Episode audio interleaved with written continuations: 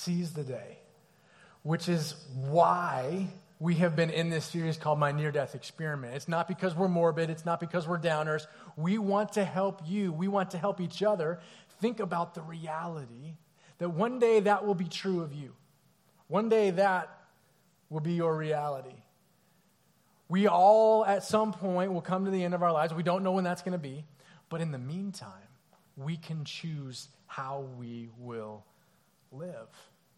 And so we've been talking in this series. Maybe you're just joining us for the first time. Welcome. Maybe you've been around for the ride, but we've been talking in this series. We started out by saying, Wake up to the reality that God is with you and that He has something for you. And the second week, we talked about living for what matters most. That there are some things that don't really matter that much, and that there are other things that are of like the ultimate importance. What is your life revolving around? And then last week, we talked about eulogy, that there is something specific for you that God has something for you uniquely, that we all were designed by Him. We're all humans, we have certain things in common. And yet, He has wired you to accomplish something unique with your life in the time that He gives you. What is that? So, today, we're going to be taking a look at one of the primary ways that we inform this life, one of the primary ways that we collaborate with God in creating the life that He would have for us. So, if you have, uh, you know, fantasy football that you're concerned about or things like that, give it a quick check and then put it away. Uh, because we will be going on a journey for the next few minutes. We will have the pancakes and the sauce. It's all delicious, by the way. And we will get there. You, you know, that's going to happen. But I'm going to take you on this little journey for the next few minutes. We're going to power through some different Bible verses. Uh, there's different ways that you can look at the scripture, and today we're going to be doing it maybe slightly differently than we have in the past. You can, when, when you're studying scripture or when someone's uh, speaking from a stage like this, you can look at just like one little verse or a phrase and just like go into that and spend 30 minutes just kind of dissecting that phrase from the Bible. Or you can look at a and go through an entire book. And you can just go boom chapter by chapter chunk by chunk paragraph by paragraph and you can work your way through a book. We're going to be doing that later this year through luke talking about the misconceptions of god that many of us have. But today we're going to look at a theme a theme that is present throughout scripture a theme that god wants to very clearly i think illuminate for us today that will have a profound impact on how we live. And so I thought it would be appropriate if we go to the beginning Genesis chapter 1. If you're new to your Bible, you kind of go to the table of context, turn a, contents, turn a page, and you're there. It's the first little piece of this big Bible. In the beginning, God created the heavens and the earth. Now the earth was formless and empty, darkness was over the surface of the deep, and the Spirit of God was hovering over the waters. Verse 3 And God said, and God said, Let there be light. And there was light. And God said, Let there be light. And there was light. So I'm going to need you to play along a little bit. Uh, God starts, and there's nothing else. And then he speaks, and there's something.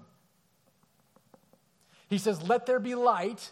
And then there was light. There was nothing, and then there's something. Let's go on, verse 6. And God said, Let there be a vault between the waters to separate water from water. So God made the vault and separated the water from water, and the vault uh, from the water above. And it was so. God called, God called the vault sky.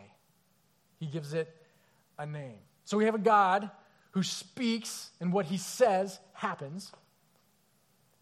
And he creates light, and he calls it light.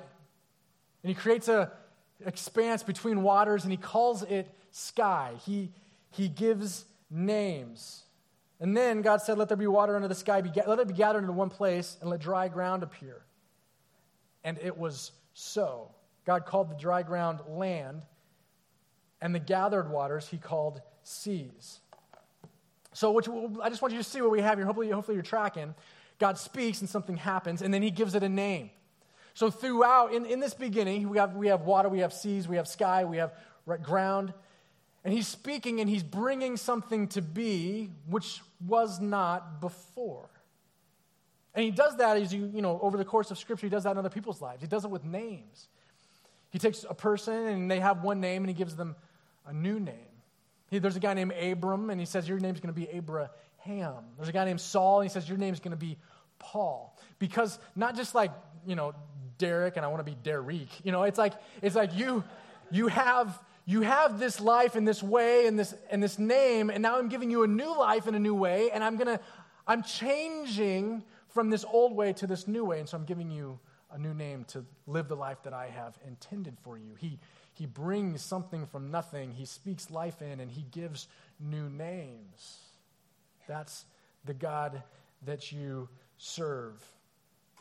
So, in general, ladies and gentlemen, words create worlds. Words create worlds. And you serve a God who speaks, and something that wasn't now is.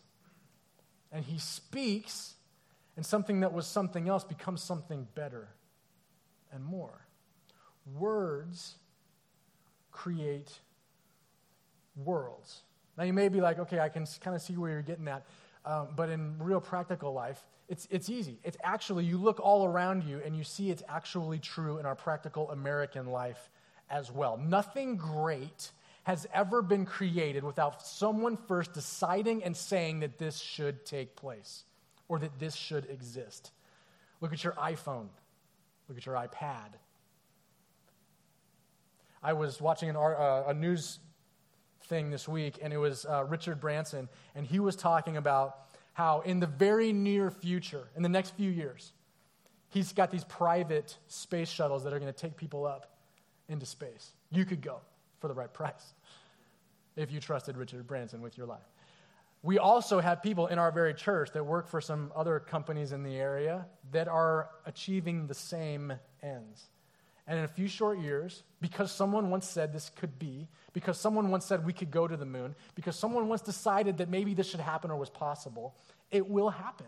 And people will be taking these flights up. And Richard Branson went further and he said, in the not too distant future, we're going to have Virgin Hotels, that's his company, all the Virgin companies, Virgin Hotels in space. And I will take you up in a shuttle, and now you will, you will hang out in this hotel in space, and you can take day trips around the moon and other places. And it probably will happen. You can't think of anything else in your life and around us that didn't first start as an idea that someone spoke and said, This should be. And now you think, you know, there's, there's a cheesy example too that I saw this week of the, the State Farm commercial where the guys are like in the car and the buffalo's hitting it and they're like, uh, like a good neighbor, State Farm is there in my office, you know, that one, or like, or like with a hot tub or that, you know, that's silly. And there's ways that you can like explore and, and tease this idea out and make it ridiculous. And yet it is birthed from the truth that we serve a God who speaks things into existence. That is the God who created you. That is the God who knew your name before he created you. That is the God who knew the hairs on your head in this moment before he created you. That is the God who has something specific for you in this life. He's the God who speaks things into being. Isaiah 55 says, As the rain and the snow come down from heaven and do not return to it without watering the earth and making it bud and flourish, so that it yields seed for the sower and bread for the eater, so my word, so is my word that goes out from my mouth. It will not return to me empty, but will accomplish, look at, but will accomplish what I desire and achieve the purposes for which I sent it. Did you know that your God has a purpose for his word? That when he speaks, his words go out and accomplish something. What do your words accomplish? What are your words doing? If your words that you spoke this morning or this week are, are out there, are they doing something that you're proud of? I think for some of us, we understand the power of this already before I even go any further because you have had people speak certain words into your mind that are still doing something today. They are still perhaps torturing you today. They are still holding you down today. They are like tapes that play in your mind. and prevent you from stepping out in faith or risking something or believing something could be true because someone, in a sense, kind of cursed you with words that just run in your mind and you believe something that is not true about you. And your experience of life is limited because of words. Or perhaps the opposite is your experience, and people have spoken something into you that it's still doing a good work today. Some kind of encouragement that is still inspiring, that is still drawing on you, that is, that is still causing you to get up and to trust and to believe that something great could be for your life.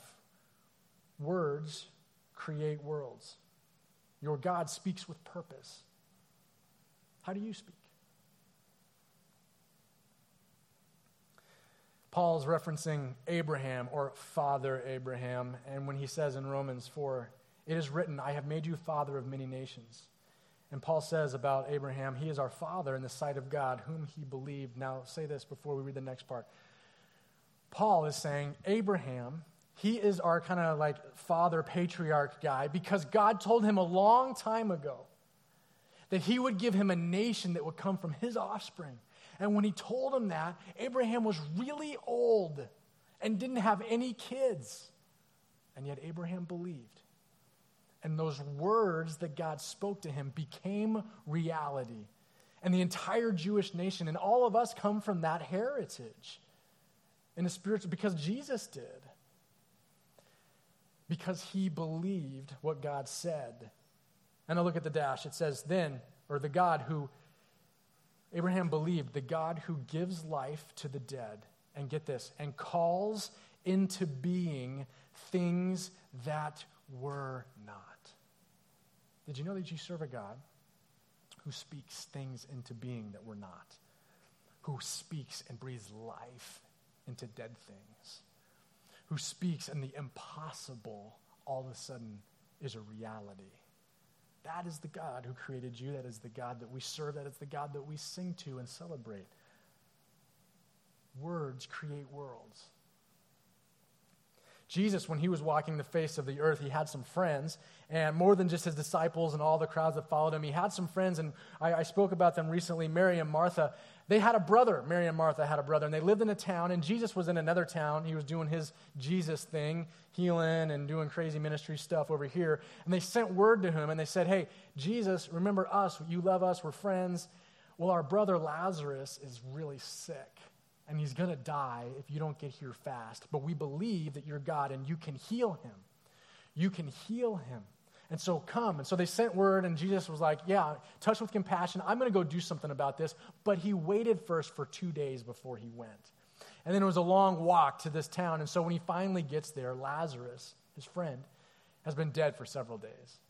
And Mary and Martha are devastated. They're weeping, they're crying. They see Jesus, and they're like, Man, couldn't you have come earlier? He's already dead now. Couldn't you have come and saved him?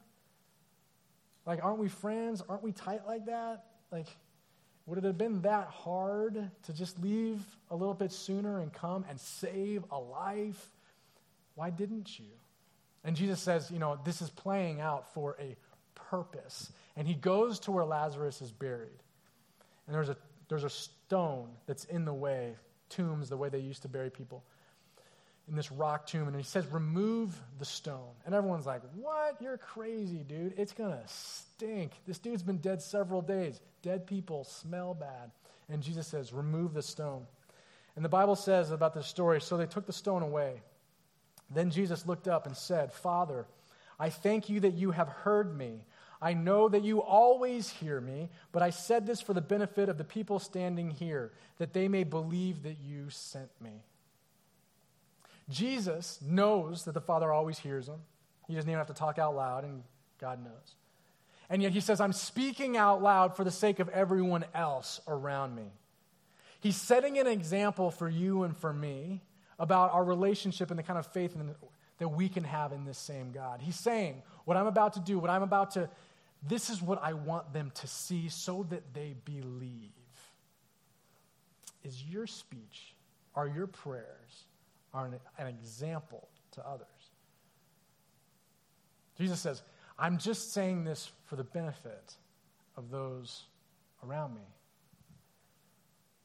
And then he says this, when verse 43, when he had said this, then Jesus called in a loud voice, Lazarus, come out. And the dead man came out. Dang.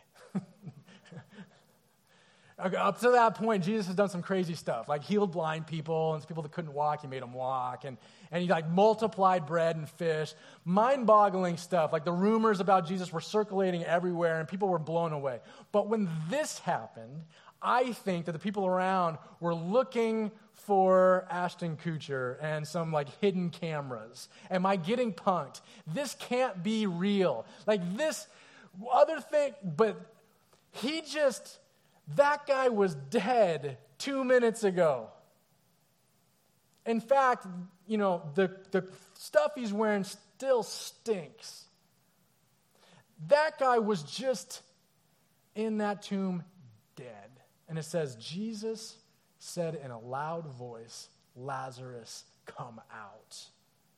Now, interesting. I've been to some cemeteries. And my experience at every cemetery that I've been to is that they're pretty quiet. And what happens when you go into a, a room, to a party, to a restaurant, to some kind of experience, and you walk in and the music's down and no one's there, and it's not what you expected it to be? There's no energy. You walk in, you've had this experience, and you've said, This place is dead. Because it's subdued because there's no signs of life. Interesting to me that when Jesus brings life to this quiet, dead place, he raises his voice and says, Lazarus, come out. And I wonder if maybe in some area, if you look for it in your life, Jesus, God, is raising his voice and saying, I want to bring this dead thing to life. You're tolerating this death thing in your life too long. I have in mind to bring newness, to bring life to this. Proverbs 18:21 says that the tongue has the power of life and death. The tongue has the power of life and death. Do you have a tongue? You have the power in your words and your speech of life and death. And you know this. You have experienced this. People have spoken life over you, and they have spoken dead words, negativity over you. Our words have power.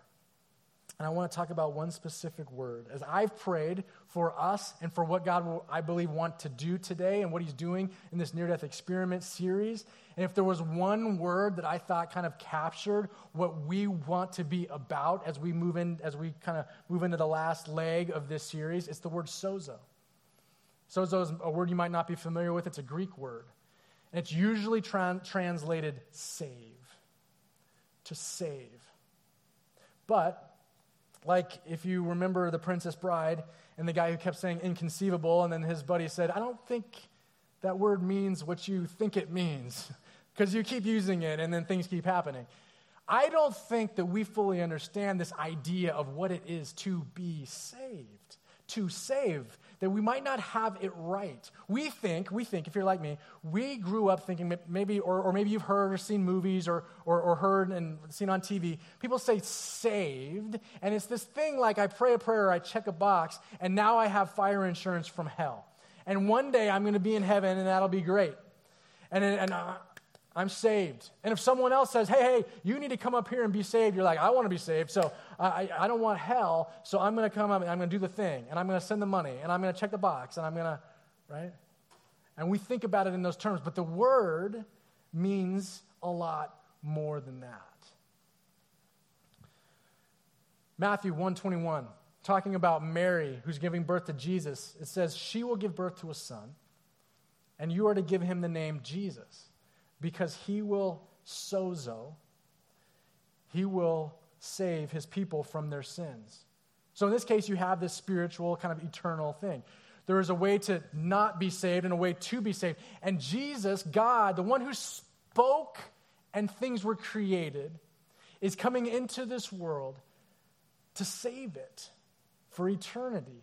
That's who this guy is. And it goes, Matthew 9 says, She herself said, If I only touch his cloak, I will be healed. There's a woman who's very sick and she's bleeding, and she hears about this Jesus, and she thinks, if I can just get close to this guy, I think people say that he's God. And if he's the same God who speaks creation into being, if he's the same God who speaks and nothing now is something, then maybe if I just touch the hem of his cloak, maybe just his clothes, then I'll be sozoed. I'll be healed. And then Peter is out in a boat one time, and Jesus, he sees him walking on, a, on the water, which is kind of a big deal. Uh, Jesus walking on water. And Peter says, That's amazing. Uh, can you teach me how? And he says, Yeah, come on, come on, come on out on the water. And so Peter then is actually walking on the water for some steps. And then all of a sudden he realizes that there's waves crashing and that there's a big storm above him. And he takes his eyes off of Jesus and he thinks about all this. And he starts to sink. And as he, as he begins to sink, he panics and he says, Jesus,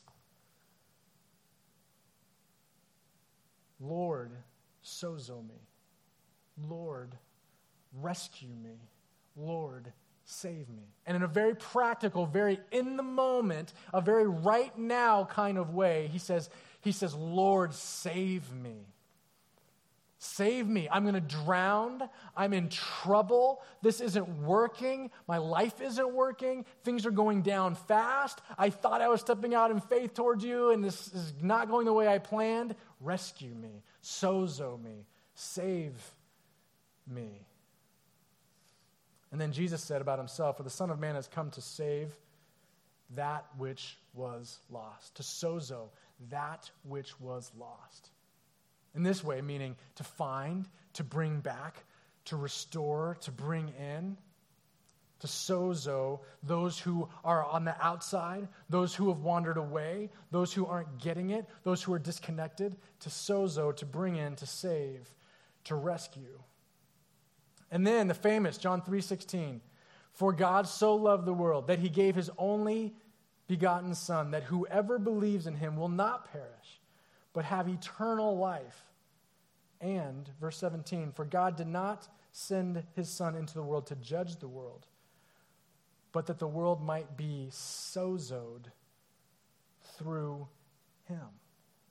So he did not send, he did not come to judge the world, to condemn the world, but to sozo, to save. So, so this is what I mean this, the word is not just about praying a prayer one time and having a box checked and then, and then you're saved and you don't have to worry about hell. And that's, that's one thing and that's fine. But it's more than that. There's a rescuing all the time, there's a healing, there's an ongoing connection, there's a restoration. You see, the same God who spoke creation into being when the world got sideways and humans rebelled against this God and then entered sin and brokenness and the mess that we see, this same God has been recreating ever since. This same God still speaks. And he speaks newness of life. And he speaks to his original design and his intention for you, for me, for us. It's not just about praying a prayer for one day, it's about being saved all the time. It's about being rescued. It's about relationship with Him. It's about His original design that He's trying, that He is in the process of restoring.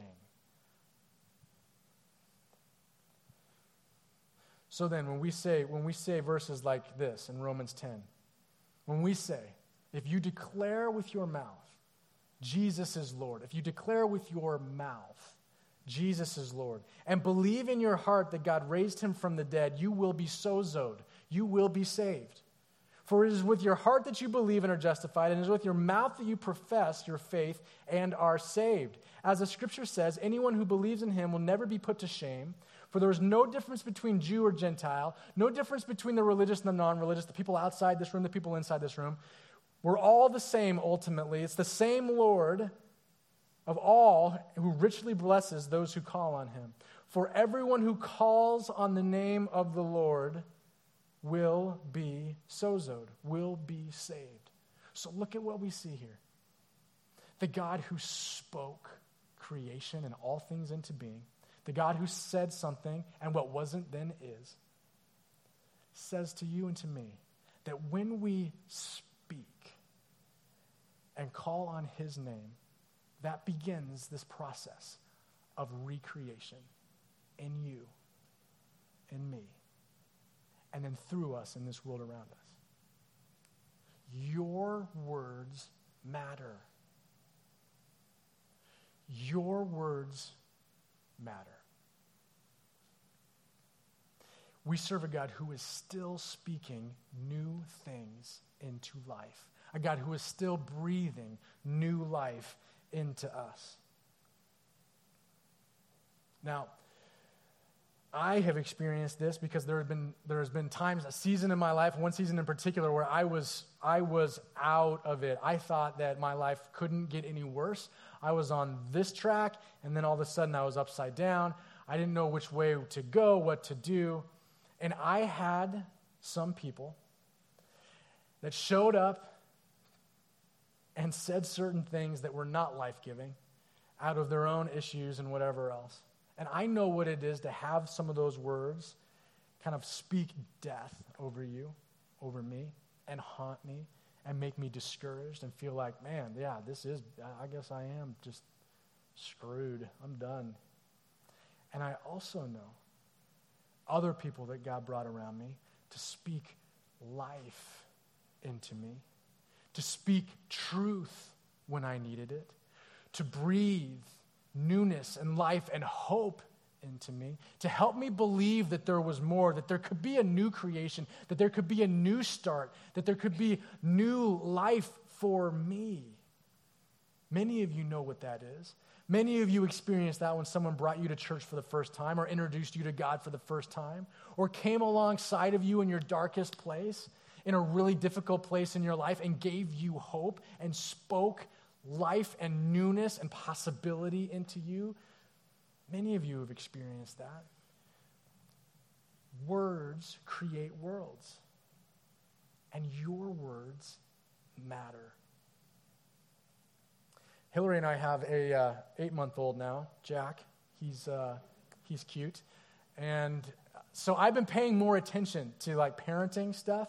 And I've seen some parents that have younger kids, their kids are starting to talk. And so I, it's going to be fun when Jack starts to talk instead of just like, you know, make the noises that he makes now, which are cute too. But it'll be fun when he talks. And when I've seen other kids talking and their parents are kind of like giving them instruction and, and telling them kind of what words mean what and, and how to ask for food and how to connect in these different ways and, and saying, you know, I've, you've got words now Let's use them. And have you heard, have you heard a parent, and maybe you've done this, say to the kid who's having a little tantrum and just crying and beating on the floor, little Johnny, use your words. Have you heard that? Use your words. Like I've taught you some words. Communicate with me. We're going to make it through. We're going we're to advance past this little situation here, but you've got to communicate. You've got to talk. Use your words. And so sometimes when uh, you know, even though Jack doesn't, he doesn't have words yet, um, Hillary does. And when Hillary is pouting and, and acting and, you know, whatever, and I might just say to Hillary, Hillary, use your words. well, let's talk about this. Let's get through this. And that usually doesn't go well, but it's funny. And, but what I wanted to say to you is use your words. Use your words that when they go out, they accomplish something that is in line with the sozo recreating newness of life work that God is doing in you and in others and in this world around us. Use your words. And then we end where we began in Genesis chapter 1 with then God said, let us make mankind in our image, in our likeness, so that they may rule over the fish in the sea and the birds of the sky, over the livestock and all the wild animals, and over all the creatures that move along the ground. So God created mankind in his own image. In the image of God, he created them. Did you know that you have the creative gene from your heavenly Father? Did you know, created in God's image, you play a role in creating new things? Some of you that are entrepreneurs or teachers, it's as easy to see. If you're in a classroom, you are creating newness in that classroom. You are, you are creating new life and possibilities for kids. You know that if you've started a business. You know that if you're an artist. You have the creative gene. You are like your heavenly Father. You can participate with Him in bringing new things to be. If you're not sure, even think about your own family. You're creating worlds in your home with your words. What does that look like? Your words are creating worlds at work.